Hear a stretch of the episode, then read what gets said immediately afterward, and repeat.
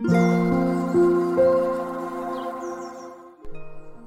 さんおはようございます。アロマタロットサナです。月曜日の朝です。名古屋は今日は曇ってますね。ちょっと今週はね、あの、気温は高いんですけど、曇りの日とか雨の日が多くなりそうです。はい、では早速6月5日の星読みと12星座別の運勢をお伝えしていきます。月は伊手座からスタートです。今日が伊手座のラストでお昼の12時25分から月のボイドタイムに入り、夕方4時33分にヤギ座に移動していきます。月が伊手座に入っている間は、魚座の海洋星との90度というね、スクエアの葛藤の角度があります。急に何かに意識を持っていかれたり、ぼーっとしてしまうことがあるかもしれません。間が入るようなエネルギーなので、特に朝はね、忘れ物や車の運転に注意しましょ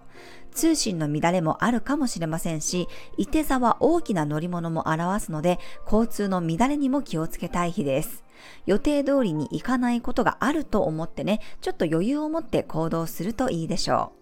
そして月がヤギ座に入ると他の天体とのアスペクトもあまりないので結果を意識するような仕事がはかどるようなエネルギーになっていきます。なので今日はね朝とか午前中、まあ、日中はあんまりやる気が出なかったりふわふわした感じになりそうですが夕方からはね急にこう集中力が戻ってきて現実に引き戻されるような感覚になるかもしれません。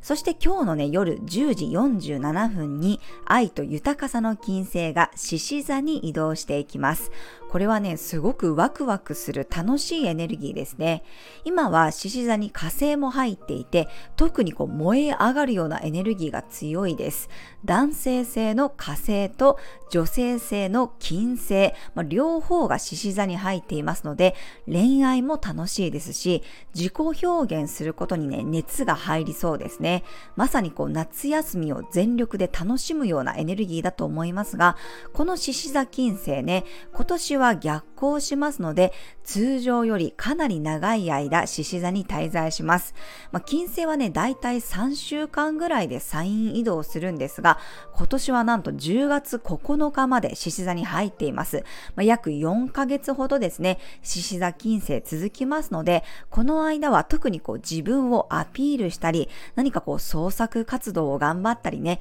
自己表現することがこう活性化していきそうです。ただし一点注意なのは、金星が獅子座に入ってすぐね、水亀座の冥王星とオポジションという180度の葛藤の角度を作ります。冥王星という強烈な天体が真正面にいて、金星に圧をかけるので、まあ、自分の認められたいという気持ちやね、承認欲求的なものが暴走しないように意識したいところです。冥王星は0か100のエネルギーなので、まあ、愛情がね、ちょっとこう極端になりすぎたり、あとはこう究極的な選択を迫られるような人もいるかもしれません。ちょっとね、恋愛とか対人関係ではこじらせないように注意したいです。まあ、今日は1週間の始まりですので、集中力が欲しいという方はね、ペパーミントやユーカリ、あとはティーツリーの香りなどがね、気持ちや意識をシャキッとしてくれるでしょう。はい、それでは12星座別の運勢をお伝えしていきます。お羊座さん、背伸びができる日、午前中はのびのびと、夕方からは急にスイッチが入りそうです。お牛座さん、洞察力が鋭くなる日、自分の勘が当たりやすいかもしれません。任されたものは丁寧に扱いましょう。双子座さん、たくさんの人とのおしゃべりから一人とじっくり語り合うような日、いつも以上に深い話し合いができそうです。